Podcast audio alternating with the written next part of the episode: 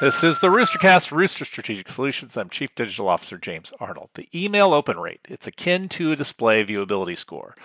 Imagine if the viewability average was 20%. People would lose their minds. But that's where we are in email. The average open rate around is uh, 21% generally speaking, and that that's all types of sense. Also, just like viewability, the open rate isn't exactly what you think it is. An open rate is calculated when images are loaded or when a click takes place. An audience member blocking images and not clicking could ingest the entirety of your content, but not actually be calculated as an opener. So marketers give a bit of grace because we know the metric is a touch unstable. How much grace is allowable? One vendor recently made a guarantee of 10% opens on any email they'd send on my behalf. Obviously, they can't promise that, but they acknowledge if it's under those metrics, it's a dud and they'll make it right. So, we have our bottom. I recently had a client surpass 50% on opens with a third party send, so the ceiling can be rather high.